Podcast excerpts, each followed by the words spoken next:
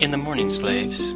This is Combsy, your host of the No Agenda Haiku Show, show that follows in the footsteps of the great haiku Herman. Each week, I'll read one or maybe more haikus that are based on the content of the most recent No Agenda episodes.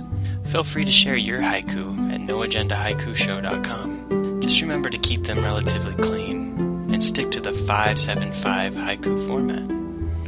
Well, without further ado, our first haiku. Few things we can do. Investing in our railways. That'll save the day. Well, I hope you liked episode 3 of the No Agenda Haiku Show.